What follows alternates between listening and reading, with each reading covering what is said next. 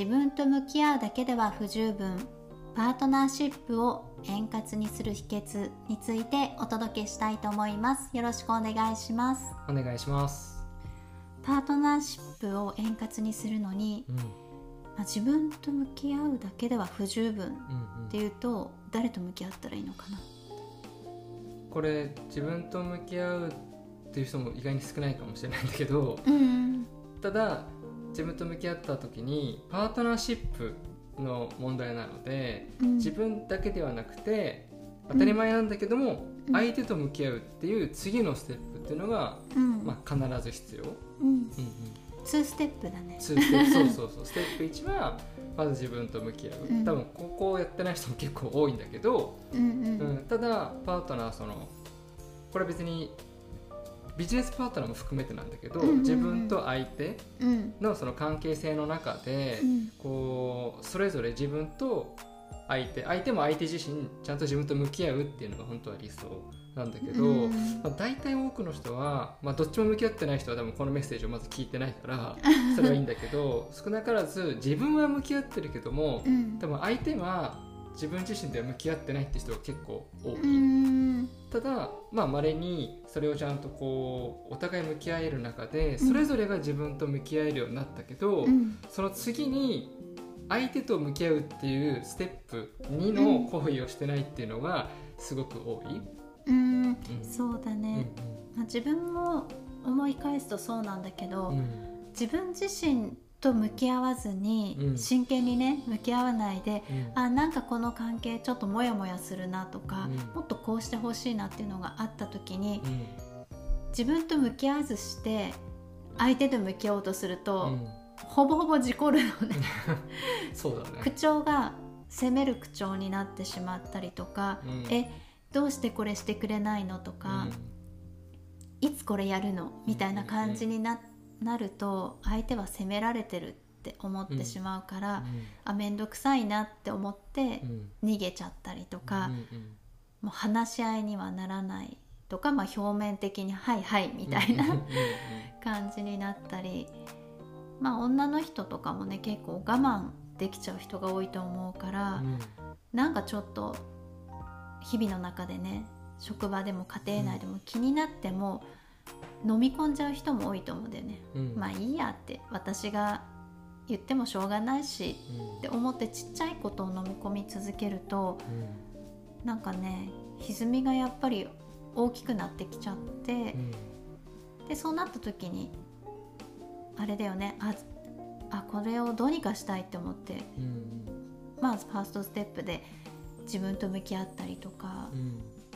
うん、セルフコーチングをしたりとかして、ああこうだなこうだなって分かってくるとうん。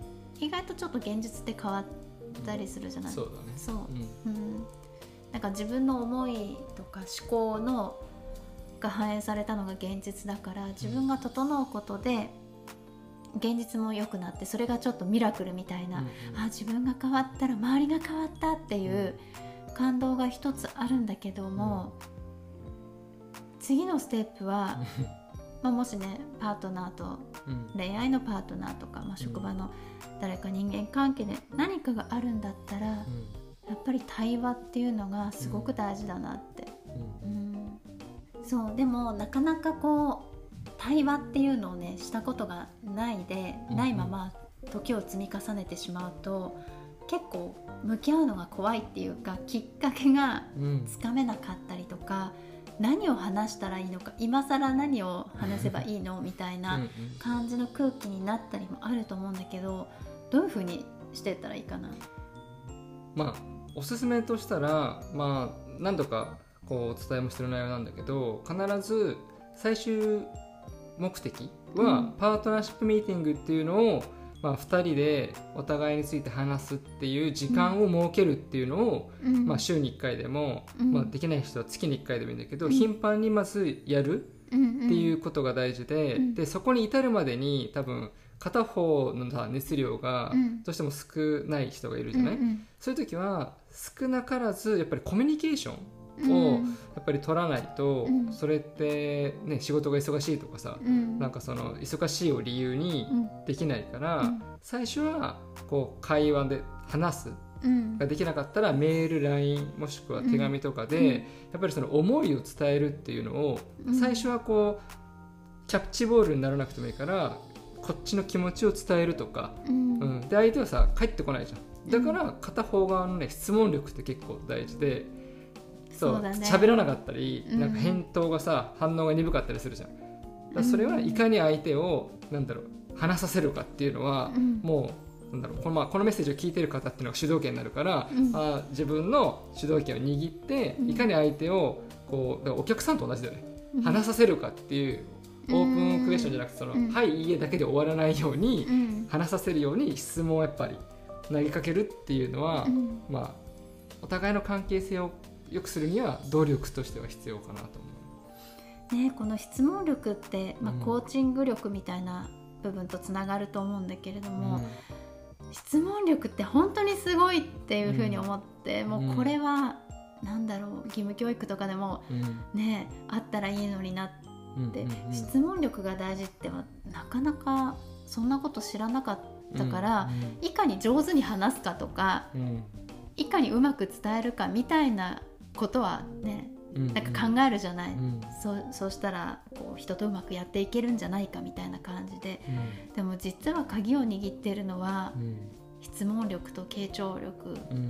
ね、いかにこう相手から引き出してそれを受け止められるかっていう、うんこれを意識するだけでも本当に人間関係って改善したりとか、うん。うん。何を話していいかわからないみたいな。うんこと悩みはなくなるかなっていうう、ん。だからとことん最初は最初のステップとして、まあ、自分と向き合うっていうのを取るときにその時に多分自分で自分に質問してるわけじゃない。あそうだね、ううん。んうん。その最初よくそういうのが分からない人はもっと突き詰めてこう自分と向き合うってとこにこう入ってほしいんですけど、うん。自分と向き合っていく中でやっぱ自分の内側の声を引き出すために自分に質問をするから、うん。同じようにそれを相手に投げかけてみたりとか、うん。できるだけ日常生活とか、うん。その相手のその価値価値観というか大切にしているものにリンク付けをしてやっぱり質問していくと相手が興味あるから答えてくれるっていうのがあるおーなんかちょっと難しくなったけど。そうそう多分これはまたここだけで話せないから ちょっと今言わなきゃよかったと思ったんだけど。結局対話ってさお互いのコミュニケーションだから、うん。自分と相手がそれぞれ大切に思ってることを、まあ、シェアをしないと、まあ、始まらないっていうのが、うん。うん。うん。まあ、ベースとしてあるかなと思うんだよね。うん。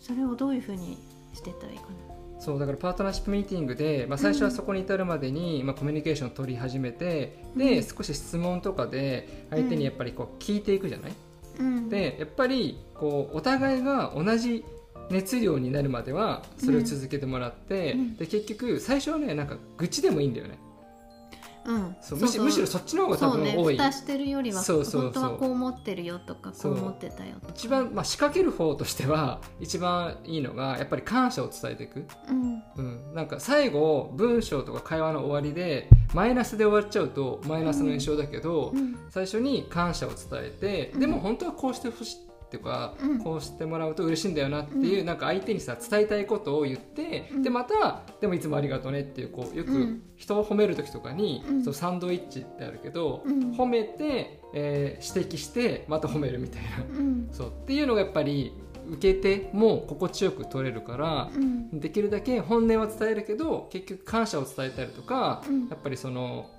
楽しい会話になるように、うん。まあ、意図的に仕掛けていくっていうのはすごく大事かなと、なるほど。うん。じゃあこういうふうにまあ改めて話をしてみて、対話をしてみたら、うん。あらなんかお互いのビジョンがうん、違う方を向いていたっていう時どうしたらいいんだろそう。でこれよく多いのが、う、うん。そのまあ、トラブルになって裁判型で離婚とかってたまにあるじゃない、うん。うん、それはこの対話とかこういったコミュニケーションがすっ飛ばして第三者が入った結果だと思うのね、うんうんでも逆にそのお互い関係性良いままさ別れていく人もいるじゃん。うん。なんかお互いを応援し合う存在でうん。みたいな、でもこれって本当にちゃんと向き合った時に方向性がどっかで違うって分かればうん。選択肢って2個しかないからさ。うん。それをお互い寄せていくのか、うん。それぞれ突き進むのかしかないじゃない、うん確かにね。そうそう。でもそれって人生限られてるし、うんその別に離婚したらダメとかないじゃん、うんううん。んなんかそもそも離婚がさバツ1バツ2とかじゃん。あれも経験値だから丸1丸2の方が絶対いいんだけど、うん。なんかその今まではお互いが同じとこ向いてたでもこれからは5年後10年後見たら違うとこ向いてるって分かれば、うん。じゃあここまで一緒だったけどこっからは別々だねっていう人もいいし、うんうん。いやあえてじゃあ自分も少し寄せていくわとか、うんうん。っていうだからお互いがどうしたいのかっていうところだよね。うん。お互い無理しない我慢しない。うんうんポイントを見つけていくみたいなそうそう。だから本当に自分が望む方向を、うん。まあそれこそまず自分と向き合って、うん。自分の方向性を決めるで相手も決める、うん。でそれが一緒かどうかってすり合わせた時に、うん。一緒じゃなかった時に平行線だね。でもこの距離感がいいからそれぞれ進もうかなのかじゃあちょっとうんうんは一緒に交えていこうかとか、なんかそのあるじゃない？まあそれもあるよね。全く一緒じゃないけれども、うん。いい関係性だからお互い、うん。まあ、応援し合ってうん。この距離感で行くと心地いいよねっていうのもあるだろうし、ね、そう昔は多分本当に結婚とかさ、うん。なんか型にガチガチはまってたじゃない、うんうん。でもその風の時代になったりとか生きやすくなってるから、多分その形も変わってくると思うんだよね。まあ、それはそうだと思う、そう関係性の形も本当に変わってくるから、なんか本当に10人いれば10通りのあそれでいいんだっていうのが出てくるからそこはあんまり、ね、突き詰めなくてもやっぱり心地よくお互いがいられるっていうのが大切かなと思うけどね。確かに。なんか外から見てどうこうじゃなくて2人の正解を作っていくっていうか、そうそうそう、うん。だってそこのパートナーシップの問題ってさその2人の答えしかないから。2人しか分かんない、うん。他の人がどうこうとか、うん。もう1ミリも関係ないから、うん。そこはちゃんと自分も相手も100%理解納得ができれば、ね、一つの答えが出ればそれがもう正解。最高うん。だよね、そうそう。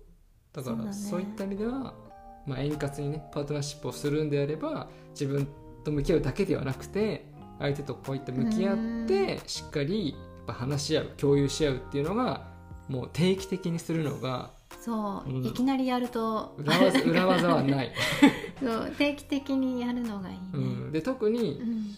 普段例えば週1とか月1でやってる人でも、中にどっちかの感情が乱れたりとか、うん。体調が崩れたりとか本当イライラ度があれば緊急ミーティング的なもので、うん。あの解決するっていうのはやっぱおすすめだよね、うん。仕事がとか何かっていうのがあるんだったらそっちを後回しにしても目の前のそのパートナーシップ問題をこう全てを注いで解決するのがやっぱり長い目で見て一番大事かなと思うね。うんうんうんそうだね。そう本当に向き合わないと分かんないことってあってうん。うん特にね関係性が長い人だとうんうん。すごい妄想で話を進めちゃったりとか、多いよね。うん。うん。いやこの人はこうだからとかこういう時はこの人こういうふうに思うからっていうふうに言ってるけれども、それは自分の妄想でしかなくて、うんもしかしたらこれまで積み重なった自分の言動とかうん。によってその人がそういう態度を取る人になってしまったっていうと本来のその人ではなかったりもするからうん。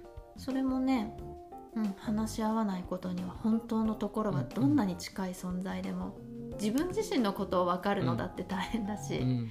うん。そう分かり合うことはないかなっていうふうにうん。そうそう。でオンラインでね仕事が自由にできているからこそ SNS で発信してパートナーシップとの時間が時間がないぐらいだったら SNS の発信は一旦止めてでも、うん。そっちのやっぱ優先順位が高いから、うんうんうん。そこはありきで、ね、うまくオンライン化をしていった方がいいかなとは思うので、だから意図的にねちゃんとこうお互い向き合えるような時間っていうのはやっぱり、やっぱりパートナーシップミーティングっていうのはおすすめかなと。うん。うんうん。ね、これまでの前のね動画にもこういう風にやったらいいよっていうのがあるので、ぜひぜひあ大切な人ときちんとオープンマインドで向き合いたいなって思った方は取り入れてみてください、はい、ありがとうございました。ありがとうございました。今日のエピソードはいかがでしたか？いいなと思ったらいいねボタンを押してくださいチャンネル登録もお待ちしています。概要欄にプレゼントがありますので是非お受け取りください。ありがとうございました。